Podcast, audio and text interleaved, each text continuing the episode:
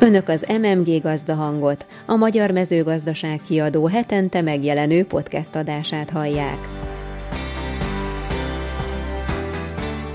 Minden héten szerdán jelentkezünk az elmúlt hét legfontosabb híreivel a mezőgazdaság területéről.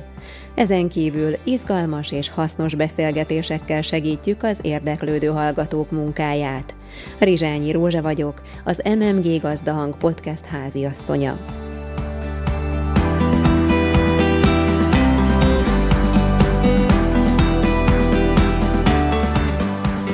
Mai adásunk tartalma. Az elmúlt hét legfontosabb hírei röviden. Hogyan tudja követni a mezőgazdaság rohamos fejlődését az oktatás? Dr. Szakál Zoltánnal, a Mate Műszaki Intézet egyetemi docensével beszélgettünk. A magyarmezőgazdaság.hu legérdekesebb hírei.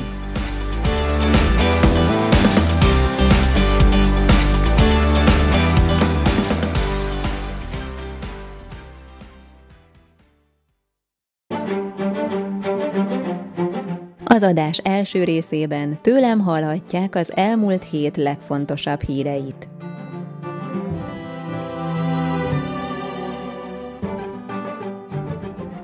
Egy kis ízelítő híreinkből. Megszületett a megállapodás a kapreformról. Magyarország a kontinens egyik legnagyobb szarvasgomba exportőre. Néhány éven belül élen járhatunk a biogazdálkodásban.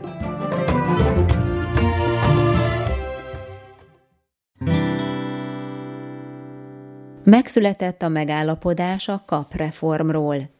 A mezőgazdasági és halászati tanácsülésén az agrárminiszterek megállapodtak a legfőbb politikai elemekről.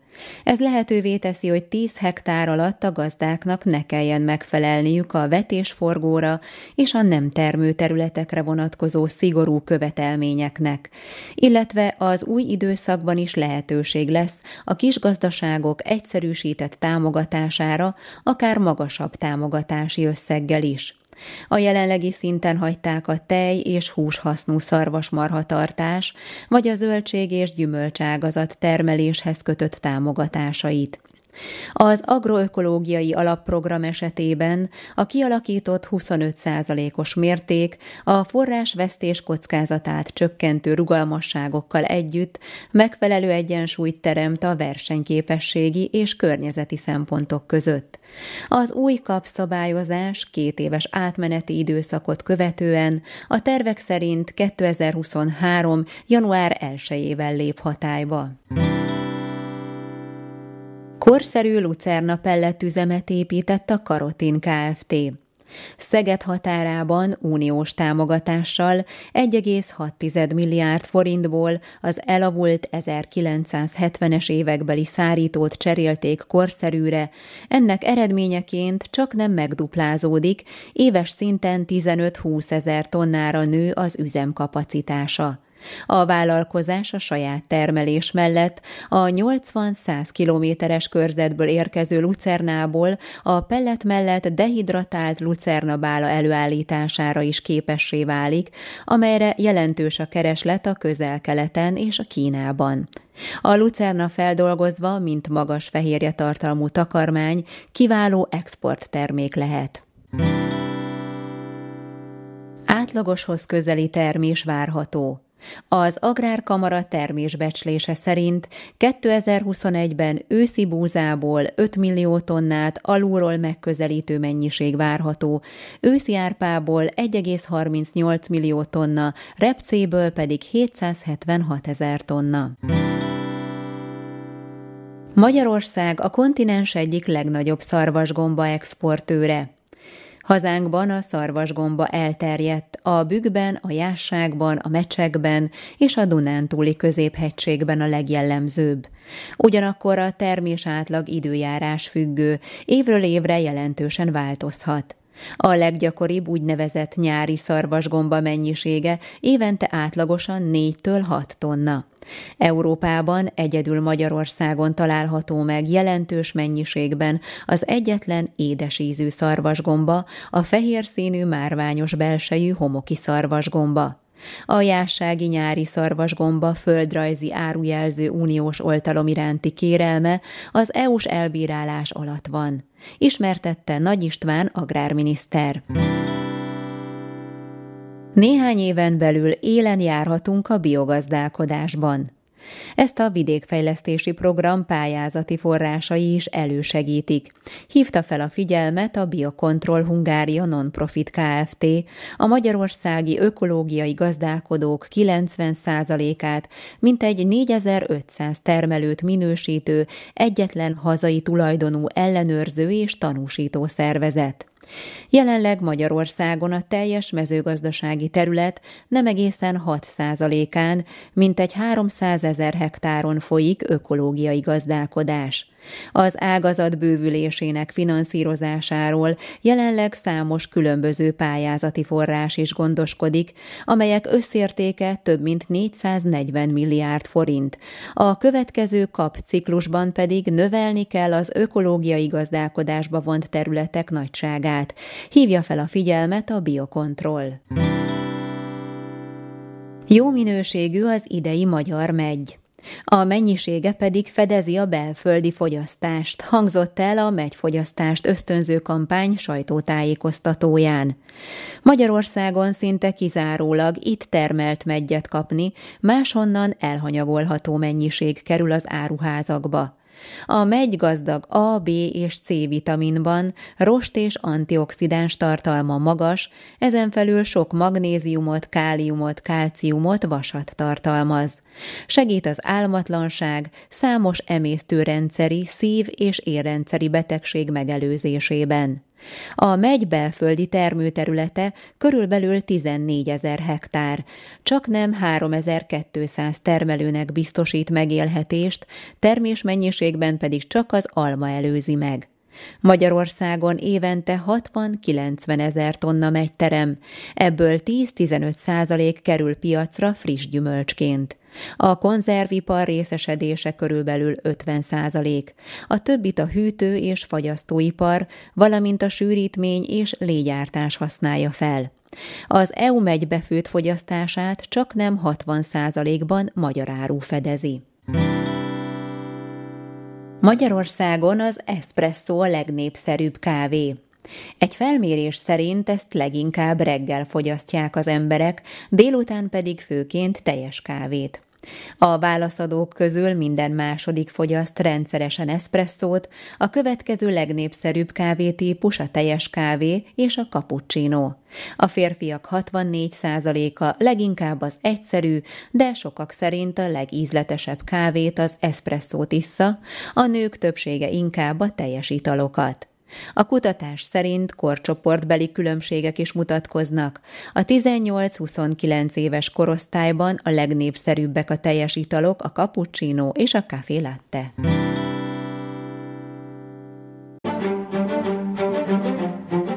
A mezőgépek egyre összetettebbek, a precíziós gazdálkodás soha nem látott adatmennyiséget szolgáltat, a mezőgazdaság az egyik legdinamikusabban fejlődő ágazat.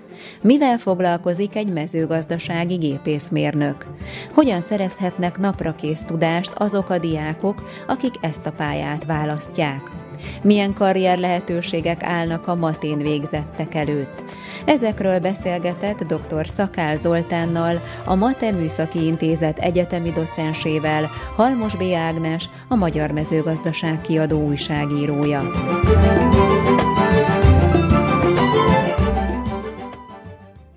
A Magyar Mezőgazdaság kiadó nevében szeretettel köszöntöm Önöket, és köszöntöm stúdiónkban vendégünket, dr. Szakál Zoltánt, a Mater Műszaki Intézet egyetemi docensét.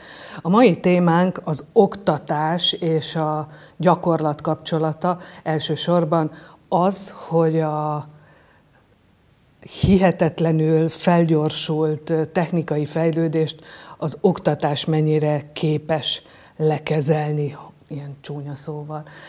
De először is azt akarnám megkérdezni, hogy a hallgatóknak hogy sikerült tegnap a vizsga? Üdvözlöm Ágnes, be kell valami, nagyon jó szívű vagyok. Ez vagy annak köszönhető, hogy rendesen fölkészülnek a diákok, vagy annak, hogy még ebben a nehéz helyzetben is lehetőségük volt akár személyes jelenléttel találkozni velem, illetve az oktatást is úgy szerveztük, hogy mindent, amit csak lehetséges, kihasználjunk, így igencsak jó eredmények születtek a tegnapi vizsgán. Hányan járnak, vagy hányan tanulnak az ön keze alatt? Ugye itt különböző szintekről beszélünk, tehát a BSC az alapképzés, MSC az a, a mesterképzés, egy magasabb, magasabb szint. Mind a két szinten tanítom a diákokat, nagyjából egy 100-120 főt tanítok jelenleg ebben a fél évben. És pontosan áruljuk már el, hogy egy agrárgépész az mivel foglalkozik, mit tanul, mi lesz belőle később. Szét kell választani, hogy mivel foglalkozik és mit tanul. Persze, hogy a kettő között kapcsolat van. Igen széles spektrumot ölel föl a, a mezőgépészet. A növénytermesztés, állattenyésztés gépeitől egészen a kereskedelemig, javítás és karbantartásig. Na most erre próbáljuk őket fölkészíteni direktben, illetve olyan tantárgyakat tanítunk, ami ezeknek az alapjait adja meg számukra. Akkor nézzük, nézzük hogy a növénytermesztésbe, állattenyésztésbe, illetve a kereskedelembe mi mindennel foglalkozhat egy itt végzett hallgató? Megint ketté kell választanunk a dolgot. Ugyanis a végzetjeink egy jelentős része valamilyen ipari vállalatnál fog elhelyezkedni, jellemzően gépforgalmazóknál, gépkereskedőknél, gyártócég, mezősági gépgyártó cégeknél. És van egy másik részük, akik viszont saját gazdasággal rendelkeznek, ezért ők azt viszik tovább, a szülői gazdaságot viszik tovább, így a felkészítés is kétirányú. Akik a, a gépkereskedelemben, forgalmazásban, gyártásban mint alkalmazott helyezkednek el. Őket ugye jellemzően inkább a gépek működésére, karbantartása, javítására, beüzemelésére, üzemfenntartására képezzük ki. De ők is megtanulják azt, hogy a növénytermesztésnek milyen lépései vannak, állattenyésztésnek milyen folyamata van, milyen gépeket fognak ott alkalmazni, használni. Tehát így bárhol helyezkedik el az agráriumban egy itt végzett mezőgazdasági gépészmérnök, ő meg fogja tudni állni a helyét. Azt gondolom, hogy az alaptémánk is az kellene, hogy legyen, hogy a mezőgazdasági gépgyártás az valami olyan szárnyalásba kezdett, mindig is, mindig is azt gondolom, hogy a Forma egy mellett a mezőgazdasági gépgyártás volt az, ahol a legtöbb innovációt alkalmazták, de hogy ez, ez most valami irgalmatlan méreteket öltött. E, nagyon igaz, ezt ténylegesen úgy van, hogy ma egy traktor, egy kombány, amit a határban látunk nagy gépeket, ezek fejlettebbek, mint a legmodernebb személyautók. Erre csak egy egyszerű példát mondanék, a, a gépeket a, online látja a gyártójuk, vagy akár egy a tulajdonosa is megvásárolhat olyan opciót, ahol ő az általa megvásárolt gépek működési paramétereit, GPS koordinátáját láthatja. Olyan mértékig, hogy milyen gázpedálálással használja éppen az üzemeltetője azt a traktort, kombányt, milyen vízhőfokot ért el éppen a gép, és ezt online lehet látni. Ilyet még a személyautóknál nem látunk. Nem tudunk ilyet, ilyen diagnosztikát, távdiagnosztikát ez viszont magával hozza azt, hogy az oktatásban ezt valahogyan követnünk kell. És hogyan sikerül? Kapaszkodunk. Tehát kapaszkodunk itt, nem régen beszéltem forgalmazókkal, akik elmondják, hogy az elmúlt két-három évben volt generációváltás ezen a területen, és most újabb platformok jelentek meg. Egy újabb szintet léptünk üzemeltetés, működtetés tekintetében, lehetetlen egyetemi szinten, hogy mi két-három évente teljes gépparkot cseréljünk, ez, ez, ez milliárdos tétel lenne, tehát erre nincs lehetőségünk, és talán nincs is rá szükség, ugyanis partnerokon keresztül oldjuk meg. Mi itt az egyetemen alapelméleti és a gyakorlatot megágyazó tudást fogunk oktatni, szemléltetni a diákoknak, és a tényleges gépekkel pedig a, a mezősági partnereinken keresztül fogják megismerni a diákok a valóságot, az aktuális valóságot. E, nagyjából 20 évvel ezelőtt vezettünk be egy úgynevezett kooperatív képzést, aminek e, az a lényege, hogy bizonyos évfolyamok már kint vannak a partnereknél heti négy napot dolgozik náluk, és egy napot pedig itt az iskolában a kötelező dolgokat fogja teljesíteni, és így ők az aktuális, legmodernebb technikával fognak találkozni. Ez, ami segít bennünket ahhoz, hogy a, a nálunk tanuló diákok aktuális up-to-date tudással rendelkezzenek. Itt mezőgazdasági gépforgalmazókról, illetve nagyüzemekről van szó? Így is. Van néhány nagy gépforgalmazó Magyarországon, mindegyikükkel van kapcsolatunk, szerződésünk. Mezőgazdasági gépeket gyártó cégekkel is van ugyanígy kapcsolatunk, illetve a diákok maguk is hozhatnak olyan céget, akivel mi tudunk szerződést kötni, és hogyha ott a feltételek teljesíthetőek és mindent rendben találunk, akkor a diákot ezt a külső gyakorlatszerzési lehetőségét tudjuk biztosítani így. Miben mások a mostani traktorok, meg a, a mostani kombájnok, mint voltak 20 évvel ezelőtt? Mert hát gondolom itt alapvetően nem a légkondicionált fülkékről van szó, mindenki tisztában van azzal, aki egy kicsit is hallott már a mezőgazdaságról, hogy azért itt precíziós mű, működésre térnek át a, a mezőgazdasági vállalkozások. Miben áll ez egy laikusnak, akár nekem, mint háziasszonynak, mesélje már el, hogy mitől más ez, mint az autó. Elsőre azt gondoltam volna, hogy közös bennük a négy kerék, de már ez sem igaz. Tehát ilyen mértékű eltérés mutatkozik a precíziós mezőgazdaságban használt eszközök és a személygépjárművek között, kapcsolatában. Gyakorlatilag a kombány, amikor dolgozik és aratunk, akkor a területet folyamatosan monitorozza. A termésnek az átlagát, mennyiségét, minőségét már ő azt monitorozza, elmentjük, és ezt az adott táblára vonatkozóan térképet készítünk. Ezen térképek segítségével lehet majd műtrágyázást, talajelőkészítést, ilyesmit eh, optimalizálni, ahhoz, hogy minél kevesebb energiabefektetéssel, minél kevesebb kemikáliával eh, a lehető legoptimálisabb termést hozzuk.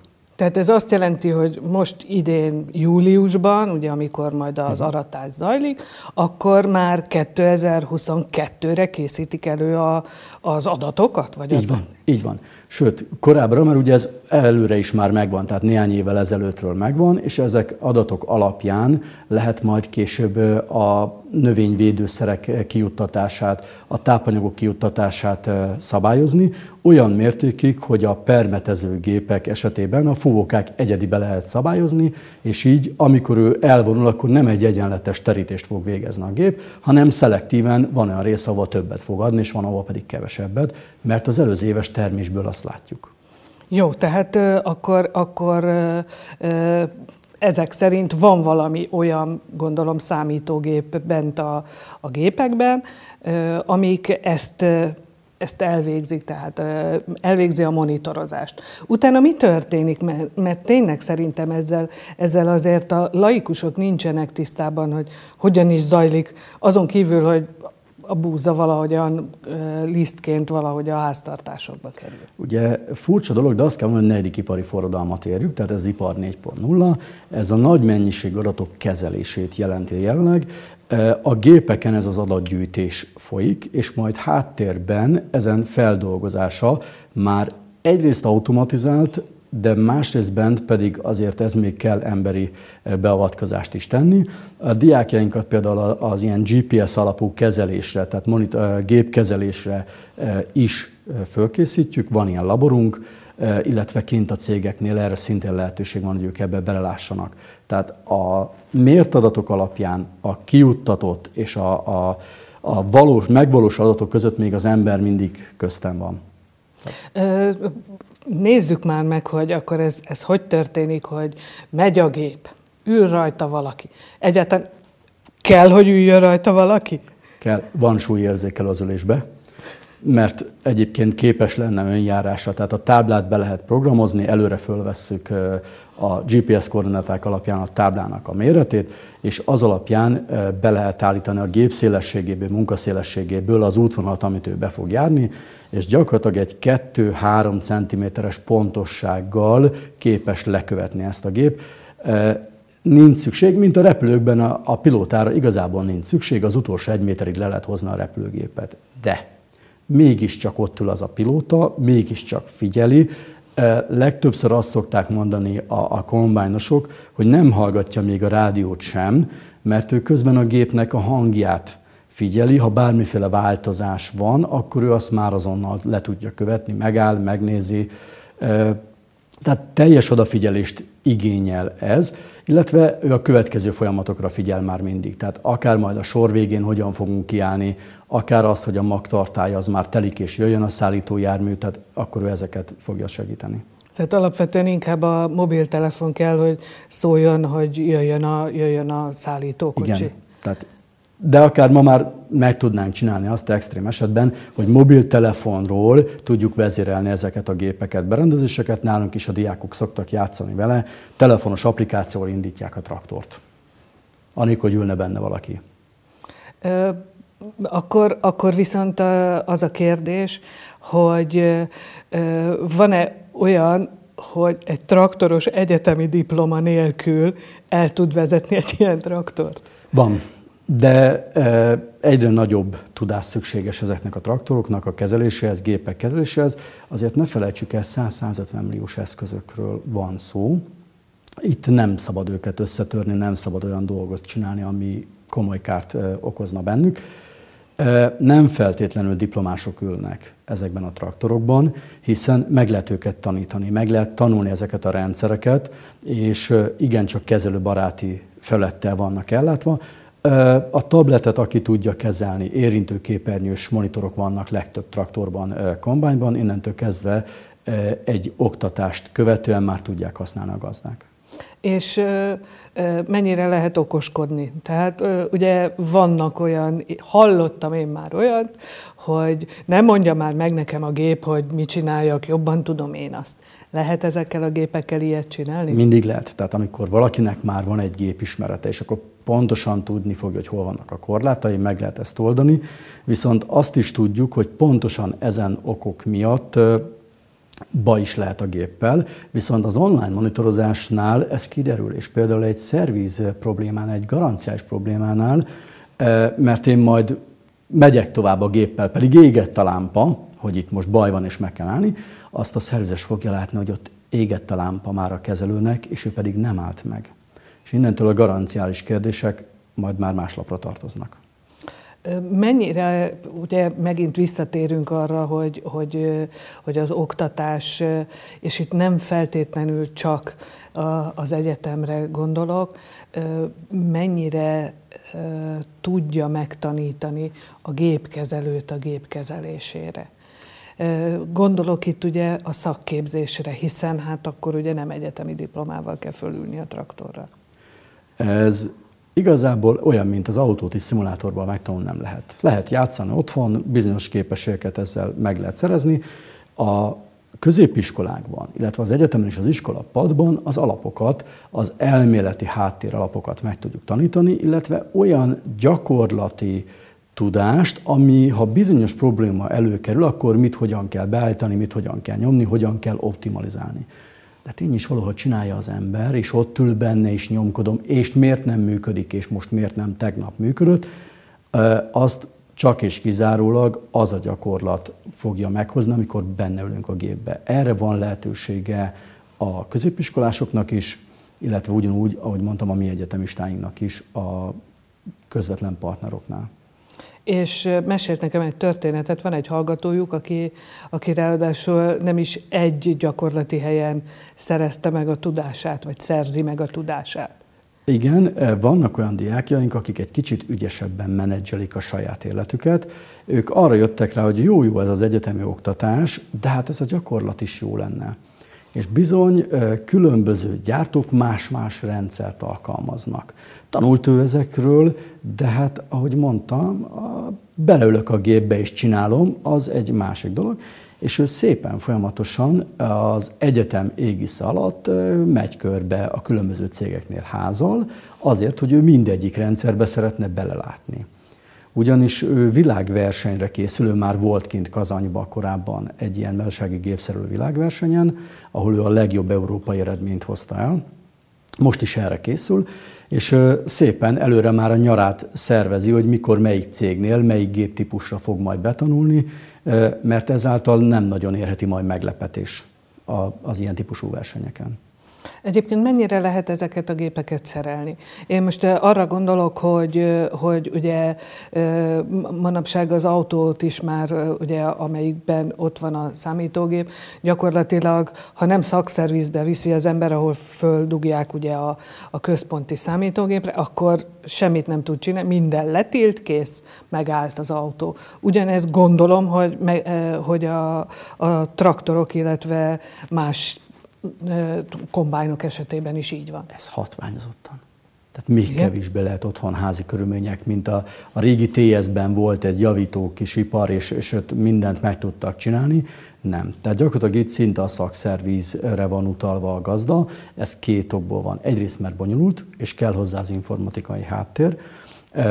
És ez oly mértékű, hogy például egy példaként hadd mondjak, rakodógép fedélzeti számítógépet tönkrement, cserélni kellett benne a motorvezérlő elektronikát, ezt otthon nem tudom kicserélni, speciális célszoftver kell, még a technikus sem tudja ezt megoldani, hanem majd itt fog érkezni egy olyan mérnök, akinek van Magyarországon erre szerszáma, eszköze, joga, ő fogja föltanítani, de ő is úgy, hogy az amerikai partnerrel közösen online, és gyakorlatilag felhő alapról töltik föl az adatokat arra az alvásszámú gépre.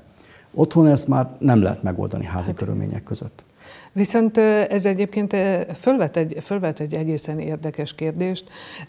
Láttam erről egy videót, Amerikában gazdák azok már ezt erősen sérelmezik, tehát hogy megvesz egy több tízezer dollár értékű gépet, amelyeket gyakorlatilag nem tud kezelni. Tehát el tudja vezetni, de nincs joga ahhoz, hogy megjavítsa. Nálunk ez egy kicsit másabb talán, ugyanis szerintem nincs is rá lehet aparátjuk a gazdáknak. Tehát olyan tudásra, műszaki tudásra lenne szükség, amivel ők nem rendelkeznek, és talán nem is kell, hogy rendelkezzenek.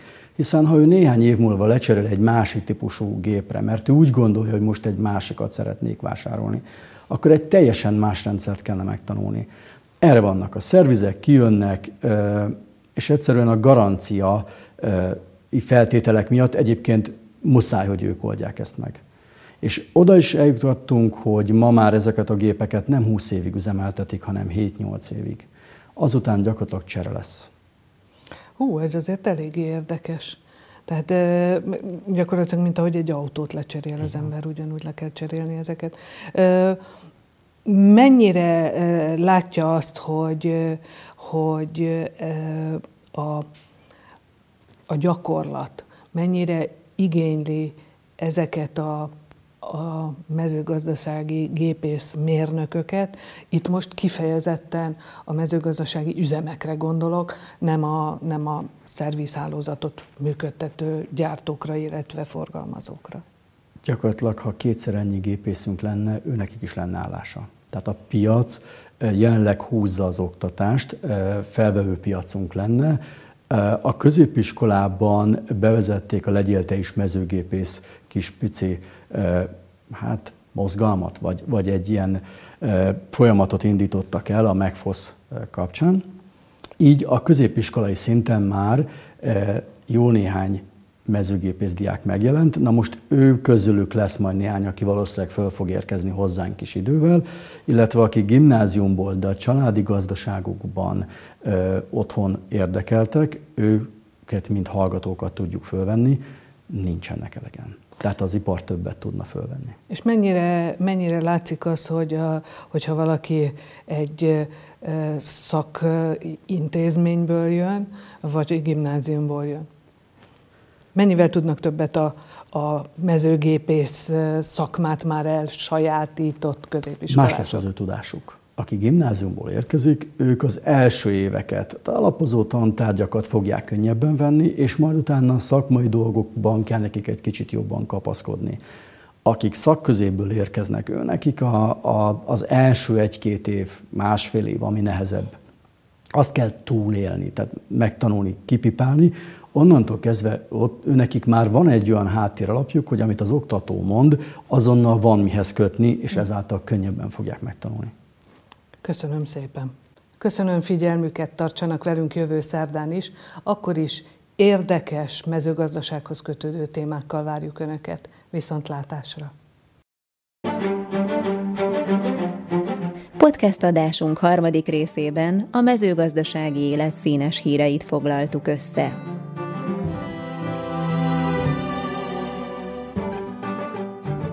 Egy kis ízelítő híreinkből.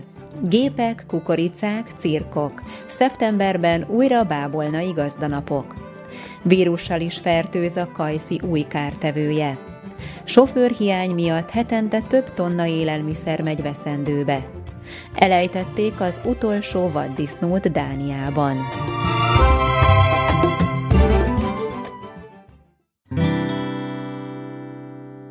Gépek, kukoricák, cirkok. Szeptemberben újra bábolnai gazdanapok. Idén szeptember 9 és 11-e között lesz megrendezve a 34. bábolnai gazdanapok, amely ezúttal a 80. Omék társrendezvénye lesz.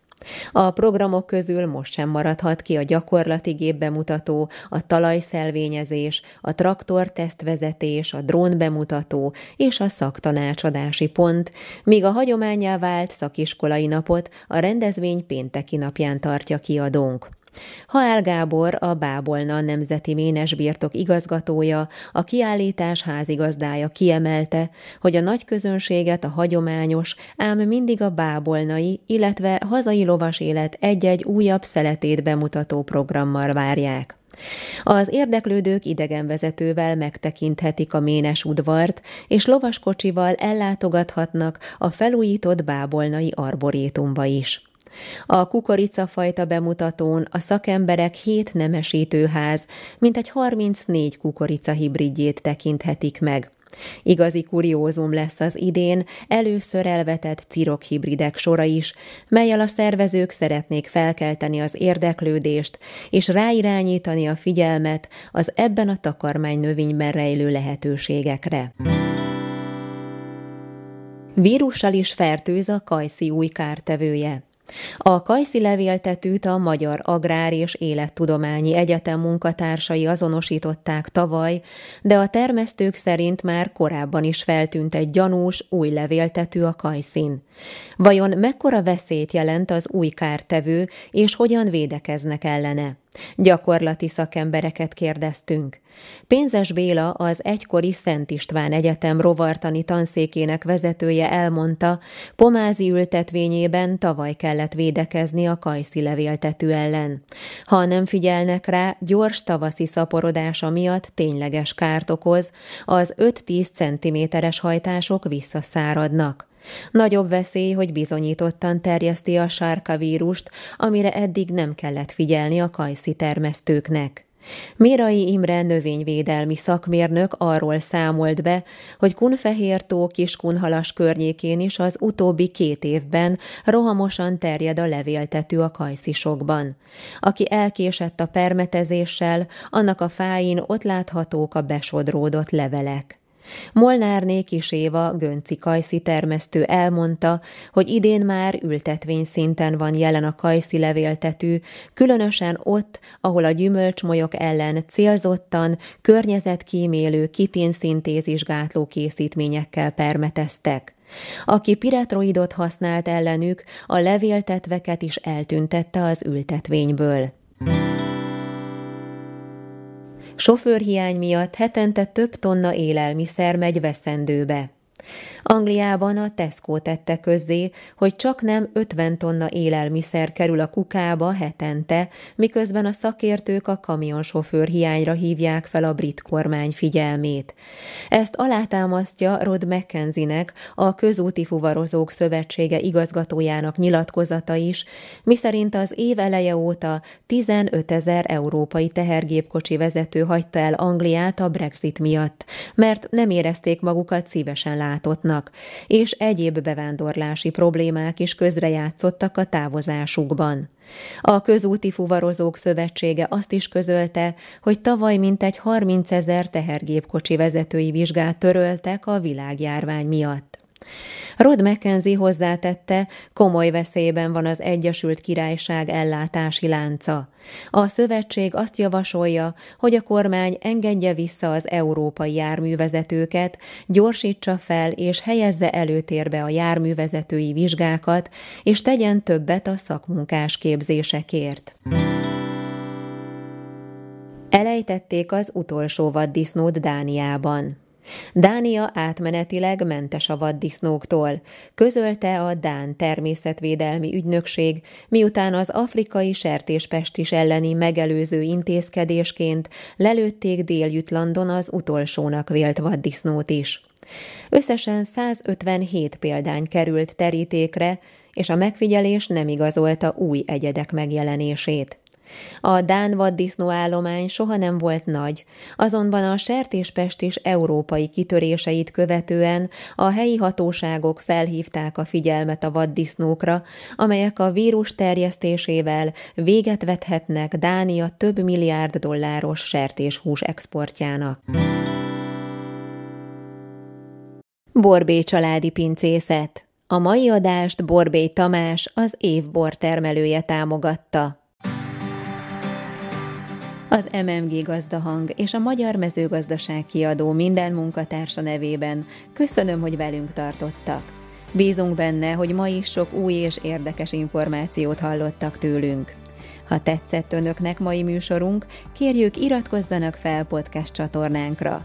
Értékeljenek bennünket öt csillaggal, és adják tovább jó hírünket másoknak is.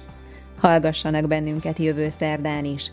Két adás között pedig keressék fel a magyarmezőgazdaság.hu hírportált, hogy további híreinkről is értesülhessenek. Eredményes és szép napot kívánnak a podcast szerkesztői Halmos B. Ágnes és Mizsei Károly, a főszerkesztő Práger Ádám, és jó magam, a podcast háziasszonya Rizsányi Rózsa.